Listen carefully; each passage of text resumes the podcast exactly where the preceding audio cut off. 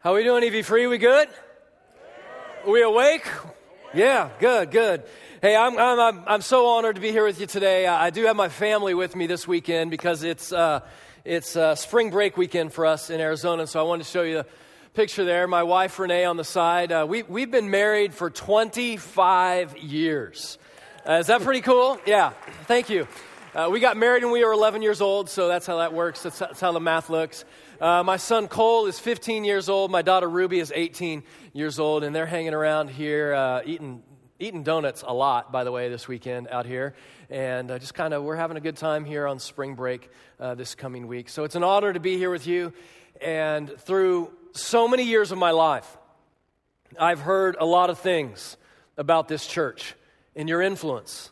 And how you're helping people see Jesus more clearly. And so it's a real honor uh, to be here with you this weekend and uh, to teach as we head into Easter time and, and wrap up a series on the book of Jonah. So if you have a Bible with you, a smartphone, tablet, locate the book of Jonah. That's where we're going to be today. And uh, you probably already know this about the book of Jonah, but it's just it's a short book. It's just 4 chapters long, 48 verses. The whole book of Jonah. 48 verses total. It's just two pages long in your Bible. If, if these two pages stick together, you'll miss the whole story. Okay, it is short story, two pages long. And while you're locating the, the story and, and the book of Jonah, let me kind of get us all headed in the same direction today by asking uh, you a question. I want to see your hands on this, just kind of so I know who we have here uh, today. Uh, how many of you have ever, in elementary, junior high, high school, how many of you have ever tried to run away from home? Just be, don't be proud, but be honest, okay? Yeah, that's a lot of you have tried to run away from home at one point. I, I tried to run away from home one time in my life. I was, uh, the summer of my first grade year, I can remember it pretty clearly. My parents had already done something just awful in my life, had destroyed my life, and so I was running away. I, uh, remember going to my bedroom, getting a bandana, tying it around a baseball bat, putting my best toys in that bandana, and I was headed to a lake that was about five or six blocks from our house. And my whole goal, I can remember, was to hang out around that lake for the next four or five or six days. I was going to just kind of live off of the land, you know, and, and make my parents really nervous. Uh, the only problem was this I got about an hour or two into my runaway experience, and I started to get hungry. And I looked inside my bandana and realized I only packed toys and no food. And so I got really hungry. And so by about two hours into my runaway experience, I already had decided to go back home. And I was in the kitchen getting something to eat before my mom even knew I ran away. And I tell you that story just to say to you that I, I wasn't very good at running away. Okay, I wasn't very successful at running away from home. Uh, but I'll tell you something else that I have been far more successful at in my life, and that is running away from God. There have been a number of times in my life where I've tried to run away from God and resist God in my life. Maybe the most profound time was when I was headed into college. I was 18 years old and I knew God was calling me into the ministry. I knew God was calling me to be a pastor in a church, but that's when my career calling and my college choice collided. And I decided to go, uh, instead of going to a Christian college about an hour, hour and a half west of my house in Manhattan, Kansas, they call it the Little Apple. Instead of going there to a Christian college, I decided to go nine hours north to Chicago, Illinois. And I was just running from God. The good news is, I, I came to my senses pretty quickly. It was only a few months, the first semester. And I decided to make a turn in my life. And I started to begin to move in the direction that God was calling me to go. And I share all of those things just to ask you this question today, EV Free. And don't raise your hand on this, but have you ever felt like in your life, have you ever sensed that God was calling you to do something in your life, but you really didn't want to do it? You really didn't want uh, to do it, and so you began to run in the opposite direction? I think most of us, whether in junior high, high school, young adulthood, been married a while, been around here for 30, 40 years, doesn't matter. Most of us can find a time where we have attempted to run away from God. in our lives. And, and what we say sometimes, maybe we don't phrase it just like this, but we say the same kind of thing Jonah said. And it's something like this God, I still believe in you, but I'm not going to do what you're asking me to do. God, I still believe you created the universe, absolutely, but I'm not going to do that. God, I still believe in you. I'll still come to church. I'll underline things in my Bible. I'll sing. I'll, I'll get in a small group for crying out loud. But I'm not going to say that to them. I still believe in you, but I'm not going to do what you're asking me to do. And what we do sometimes in our lives is we try and broker this partial obedience contract with God that I'll obey you, but not fully. And what we learn in the book of Jonah is that partial obedience to God is complete disobedience to God. Partial obedience to God, friends, is always complete disobedience to God. And I think that's why so many of us can relate to the story of Jonah so much in our lives, because in just 48 verses, it's really short, but in 48 verses, it shows us so much of how we live on a day to day and week to week basis. So let's do this. Let's kind of take a look at where we've been the last few weeks in the first three chapters of Jonah. And then we'll dive into chapter four today and we'll wrap this thing up as we head into Easter. If you're taking notes today in Jonah chapter one, uh, the whole big idea is this that Jonah runs from God. Jonah runs from God. He's standing at the port in Joppa, if you know the story, on the Mediterranean Sea, and God is calling him to go about 500 miles to the north to Nineveh. Everybody say Nineveh to Nineveh. But he doesn't want to go to Nineveh because the people of Nineveh are the Assyrian people and they're vicious and they're arch enemies of Jonah. And, and last week, if you were here, Tim and Cody unpacked that on Youth Weekend. They did a great job with Jonah chapter 3, talking about the Ninevites and how vicious they were. That's where God was calling him to go, but he didn't want to go there. So he ran like a thousand or two thousand miles in the opposite direction to the west to a place called Tarshish. Everybody say Tarshish. He heads uh, to Tarshish. And what Jonah realizes after there's a storm and after he gets, you know, uh, thrown overboard, he realizes this that you can run from God, but you can't outrun God. Right? You can run from God, of course, in your life, but you can't outrun God. That's what Jonah discovers, and that's what many of us have discovered in our lives too. You can run from him, but you can't outrun him. And you know why that is? You know why you can't outrun God? I'll tell you a little secret. It's because he already knows where you're going to run. Don't tell anybody that. But He already knows where you're going to run. When you decide to run from God or resist God's will in your life, God is not sitting up in heaven going, oh man, I wonder where He's headed. I wonder where she's going to go. This is going to be fun. Try and find him. No. That's not what he's doing. Here, here's the thing God already knows where you're going to run. He already knows where I'm going to run. So here's what he does He just goes ahead and he waits for you where he knows you'll end up. You can run from God, but you can't outrun God. Jonah finds that out in chapter 1. In chapter 2, Jonah spends the whole chapter in the belly of a fish. And the whole chapter is a prayer to God from the belly of a fish. And I think it was Eddie a few weeks ago on the team here who did a great job in Jonah chapter 2. And here's the big idea I want you to write down from Jonah chapter 2. It's simply this that it's never too late to pray. It is never too late to pray. Whether you're 14 years old or 16 or 26 or 56 or 76.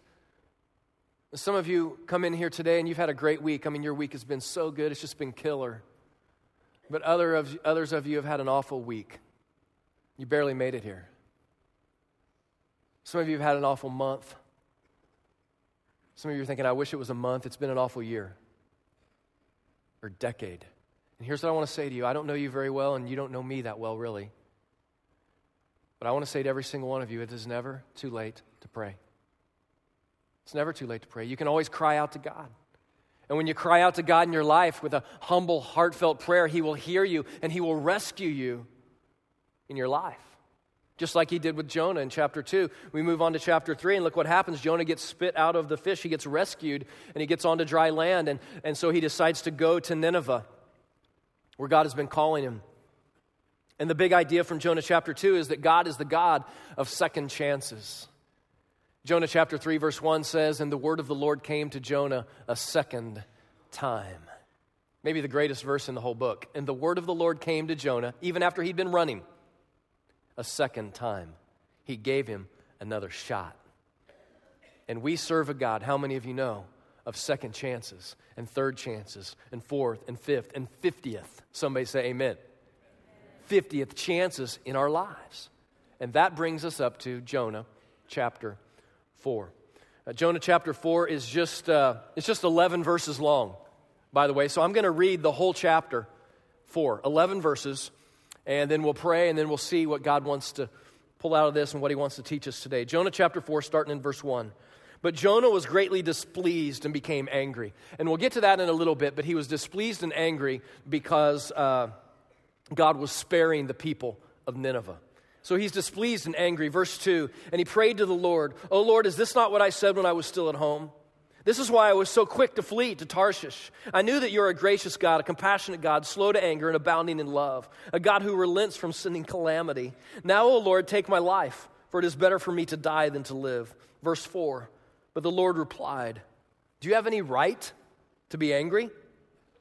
Jonah went and sat down at a place east of the city, and there he made a shelter, and he waited to see what would happen to the city. And then the Lord God provided a plant, and he made it grow up over Jonah and gave shade for his head to ease his discomfort. And Jonah was happy about the vine. But then at dawn the next day, God provided a worm, and it chewed up the vine so that it withered. And when the sun rose, God provided a scorching east wind, and the sun blazed on Jonah's head so that he grew faint, and he wanted to die. And he said, It would be better for me to die than to live. But God said to Jonah, Do you have any right to be angry about the vine? I do, he said. I'm angry enough to die. Yeah, we get it, Jonah. You want to die, okay? You've said that 72 times, okay? But the Lord said, You have been concerned about the vine, though you did not tend it or make it grow. It sprang up overnight and it died overnight. But Nineveh, get this Nineveh has more than 120,000 people who cannot tell their right hand from their left, and as many cattle as well. Should I not be concerned about that great city? And then it ends right there. That's the whole story. Should I not be concerned about that great city? Boop, done. And that's what we're going to study today. Let's pray and we'll dive into this. God, thanks for leading us here from all kinds of weeks from all kinds of months, from all kinds of relationships. God, I pray that you would allow us to just uh, not worry about what's going to happen later today or later on this week, but just let us dive in right now and study your word and see what you want to teach us for our lives. In Jesus' name we pray. Amen.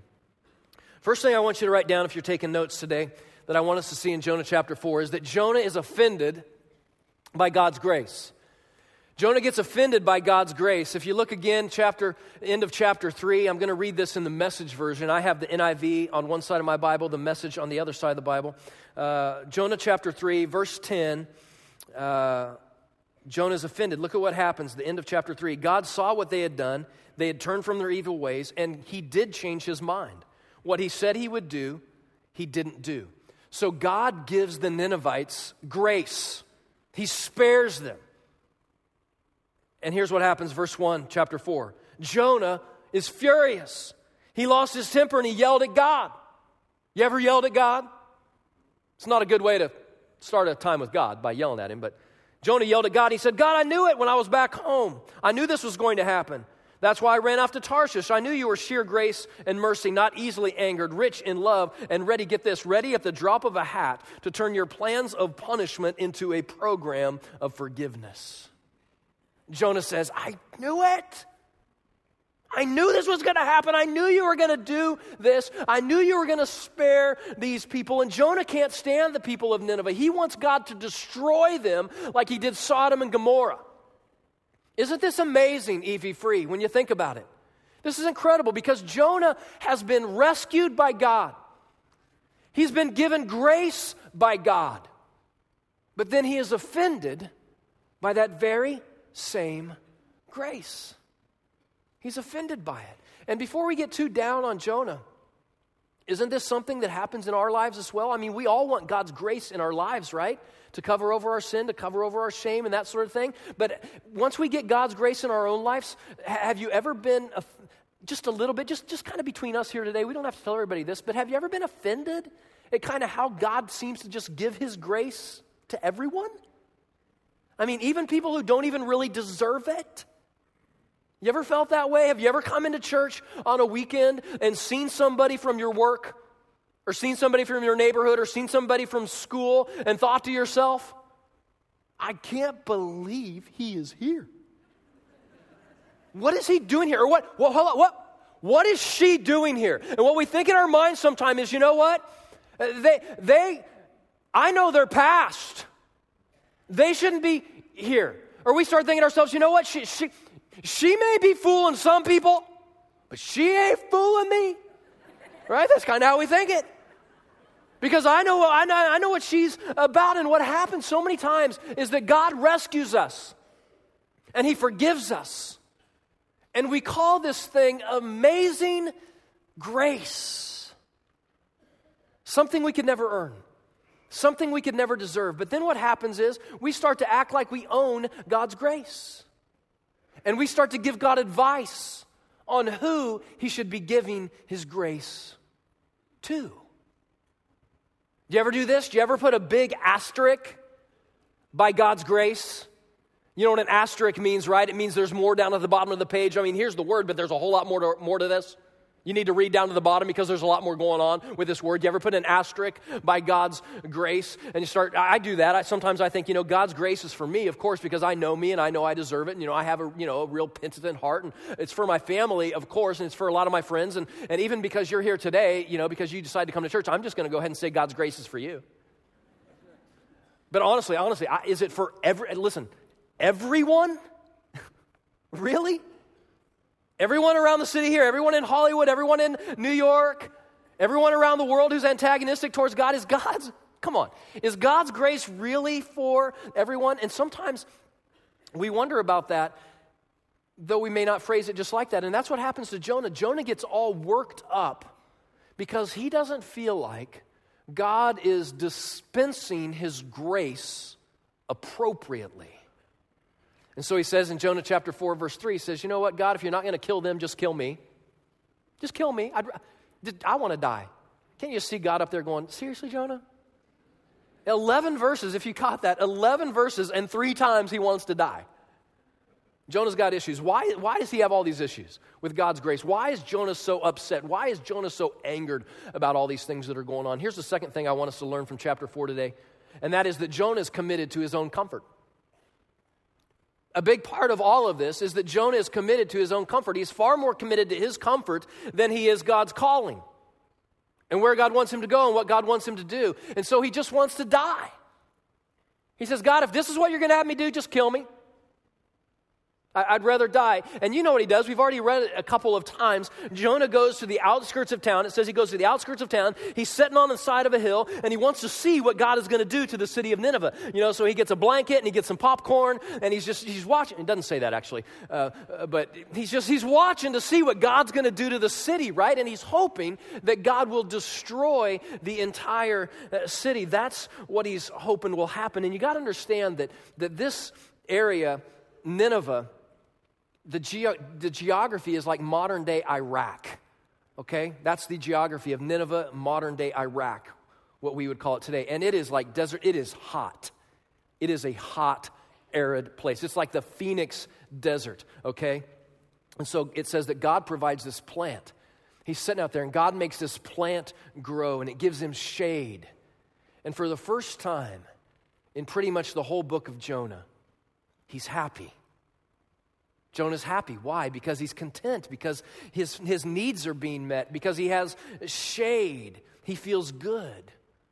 But the very next day, it says that God makes this worm come, and the worm comes, remember, and it starts to kind of chew on the plant, and the plant begins to fade and it begins to wither. And again, in verse 8, Jonah just wants to die. He's like, I just, I love, I love that shade. I love the plant. Don't like the people, but I love the plant. I just want to die. And, and notice what's going on here, EV Free. Don't miss what God is doing in that scenario with Jonah, because I think it's one of the very similar things that God does to us even today, this week, this year in our lives. Here's what happens Jonah is consumed with his convenience, so God consumes his convenience. Jonah is all consumed with his shade, the plant, being good. I'm comfortable. I'm kind of set here. I've got my thing ready. He's consumed with his convenience. So God consumes his convenience. And in our lives, In your life and mine, I don't take any great pleasure in saying this to you, but sometimes God will take away your convenience to get you to see His calling.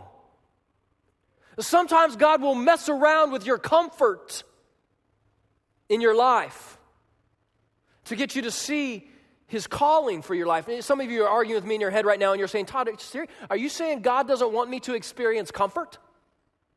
No, that's not necessarily what I'm saying. I don't think God has any problem with your comfort until it gets in the way of your obedience to his calling. Let me say that again. God doesn't have any problem with your comfort.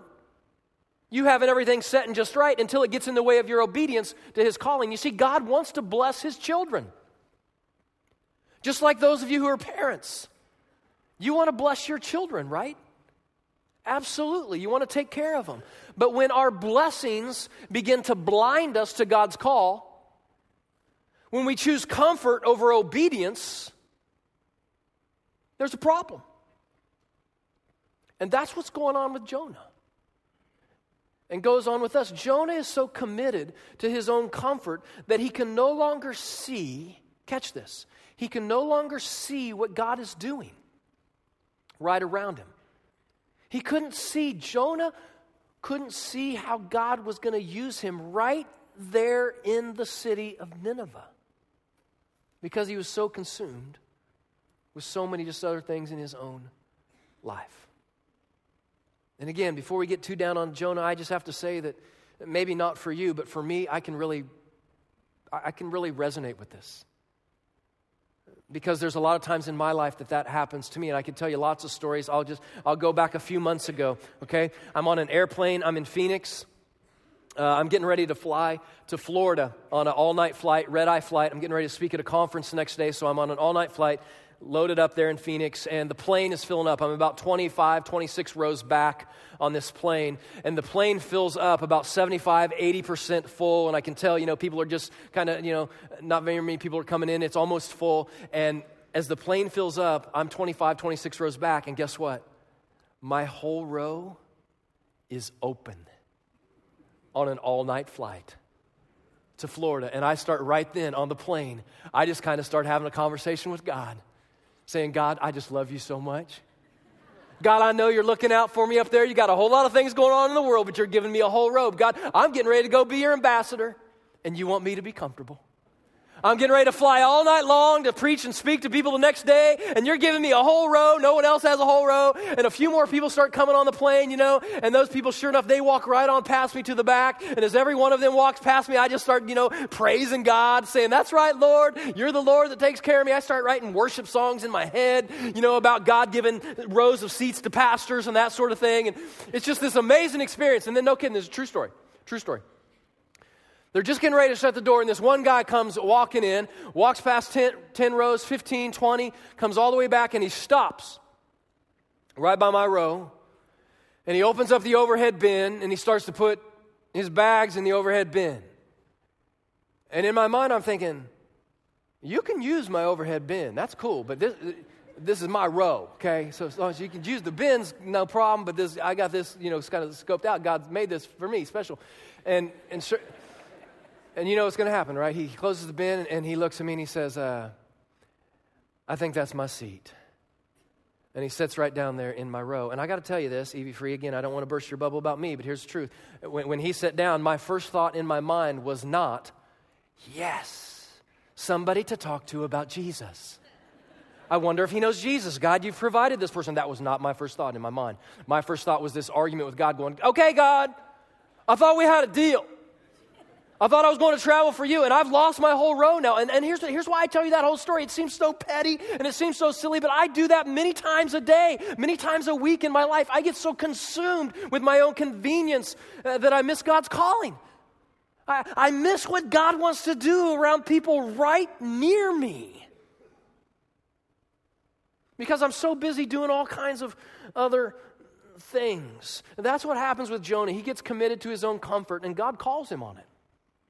And all of us would do well to listen to God's words as Jonah chapter 4 wraps up because God calls him on it. He says, Jonah, listen, you need to hear this. And, and what God says to Jonah is really can be powerful for us. Take a look at it. Jonah chapter 4, verse 9, if you still have your Bible or smartphone or tablet or whatever. But God said to Jonah, Do you have any right to be angry about the vine? I do, he said. I'm angry enough to die. But the Lord said, You have been concerned about this vine, though you did not tend it or make it grow. It sprang up overnight and it died overnight. Then here's the key. But Nineveh has more than 120,000 people. Everybody say people. 120,000 people who can't tell their right hand from their left, and as many cattle as well. Should I not be concerned about that great city? Question mark? That's how God ends the whole thing. Should I not be concerned about that great city? I didn't even know you could end a book with a question mark, but I guess it's God, so he can do whatever he wants to do. But should I not be concerned about that great city? That's the whole thing. That's the whole story. It's over. And so I'm thinking to myself, you know, the, the last few weeks, I know we're going to be talking about this. I know we're going to be wrapping up this, you know, whole deal and heading into Easter. And I'm thinking to myself, you know, what, what is, what do we learn from that? Should I not be concerned about that great city and all the things that Jonah's been through and all that, that, that sort of thing? And, and there's probably a lot of things we could take out of here today and a lot of things you could write in your notes. But here, here's just where I feel like God is, is, is kind of leading me and, and, and hopefully leading us, especially in this week that we celebrate Jesus and his resurrection. Here's what I want to write down. Third lesson, and that is that God is concerned. God wants us to be concerned with eternal things. Should I not be concerned about that great city? And what he means is the 120,000 people. Should I not be concerned about them? Jonah? And Jonah's concerns and God's concerns, how many of you know, didn't match up? It was like God is saying, hey, hey, Jonah, Jonah, hey, hey, over here, Jonah, we are not on the same page. Okay? Your concerns and my concerns are, are not the same thing. That's what he's trying to get through to this prophet. And, and I'll tell you what, this is where the story of Jonah really begins to hit home for me. Because, in a very general way, in a very overarching way, in my life, I'm concerned about people. I am. I'm concerned about you. I'm concerned about neighbors. I'm concerned about people here. I'm concerned about people in Arizona. I'm concerned about people knowing Jesus. I am. In a very overarching way, I'm very concerned about that. I can stand up. I can preach it all weekend long that God is concerned about it. I'm concerned about it. But here's what I found in my own life. And this, this, you may not be able to resonate with this, but this is just true about me and you need to know it. In an overarching way, I'm concerned about people. I feel that, but here's what happens to me so often. In my day to day life, in the everyday details of my everyday life, here's what I want you to know there's a little bit of Jonah in me. There's a little bit of Jonah inside of me. And here's what I've discovered about myself. And again, maybe this will make sense to you. When I go get my coffee in the morning at Starbucks or something like that, I can promise you I am far, far more concerned with the length of the line to get my coffee than I am the people who are standing in line right around me. Sometimes when I go get my car washed in the afternoon, I am far more concerned with the cleanliness of my car than I am the people who are washing my car. Sometimes on the weekends, especially, we order pizza to the Clark house, and I promise you this I promise that I am so much more concerned with how rapidly the pizza arrives and if it's hot when it gets there than I am this person who's wandering around all over town delivering pizzas.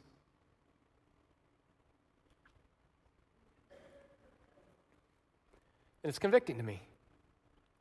And I think to myself, you know what? That's just crazy. It's so crazy that I can get all caught up and I can get all sidetracked in all kinds of things that 24 hours from now aren't even going to matter. Like coffee and clean cars and pizza. And I can completely miss the people who are going to live forever. And I think what God wants to say to, to me, to, to Jonah, to, to you through all of this. He would just, God, God would say, listen, do not allow, listen, EV free, do not allow the temporary things in life to overshadow the eternal.